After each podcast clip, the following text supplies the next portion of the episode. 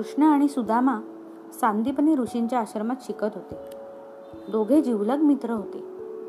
शिक्षण संपल्यावर ते आपापल्या घरी गेले. कृष्ण द्वारकेचा राजा झाला. सुदामा गरीब ब्राह्मण होता. अनेक वर्ष निघून गेली. पण सुदामा गरीबच राहिला. त्याची गरिबी वाढतच गेली.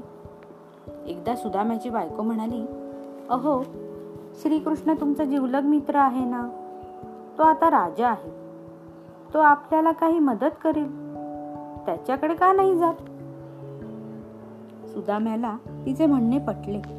पण मित्राकडे रिकाम्या हाताने कसे जायचे? आपण गरीब कृष्णाला काय देणार? ही सुदाम्याची अडचण होती. पण बायकोने त्याला पोह्यांची एक पुरचुंडी दिली. बिचारा सुदामा तीच पुरचुंडी घेऊन निघाला. द्वारकेला सुदामा पोचला.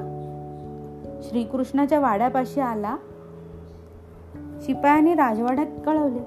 मित्र आला आहे हे कळल्याबरोबर श्रीकृष्ण लगेच बाहेर आला. त्याने प्रेमाने सुदामाला मिठी मारली राजवाड्यात आणले आणि आपल्या शेजारी बसवले. मग श्रीकृष्ण म्हणाला मित्रा सर्व कुशल आहे ना? वहिनीने मला काय दिले आहे? सुदाम्याने पोह्यांची पुरचुंडी समोर धरली. श्रीकृष्णाने ते पोहे आनंदाने खाल्ले. एक मोठा राजा आणि एक गरीब ब्राह्मण त्यांचे हे मित्रप्रेम पाहून सर्वांनाच आश्चर्य वाटले. सुदामा द्वारकेला बरेच दिवस राहिला. शेवटी तो घरी जायला निघाला. दोघांनाही बोलवेना. कसा बसा निरोप घेऊन सुदामा बाहेर पडला. इतके दिवस आपण येथे राहिलो पण श्रीकृष्णाने आपल्याला काहीच दिले नाही. सुदाम्याला आश्चर्य वाटत होते. बायको काय म्हणेल? लोक काय म्हणतील? दमून भागून तो आपल्या गावी पोचला. पण त्याला आपले गावच ओळखता येईना. सर्व घर सुंदर नवीन दिसत होती. त्याचं घर तर मोठेच मोठे राजवाड्यासारखे.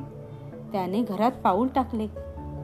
त्याची बायको सुंदर रेशमी साडी नेसून उभी होती. मुलांच्या अंगावर छान कपडे होते. सुदाम्याने ओळखलं.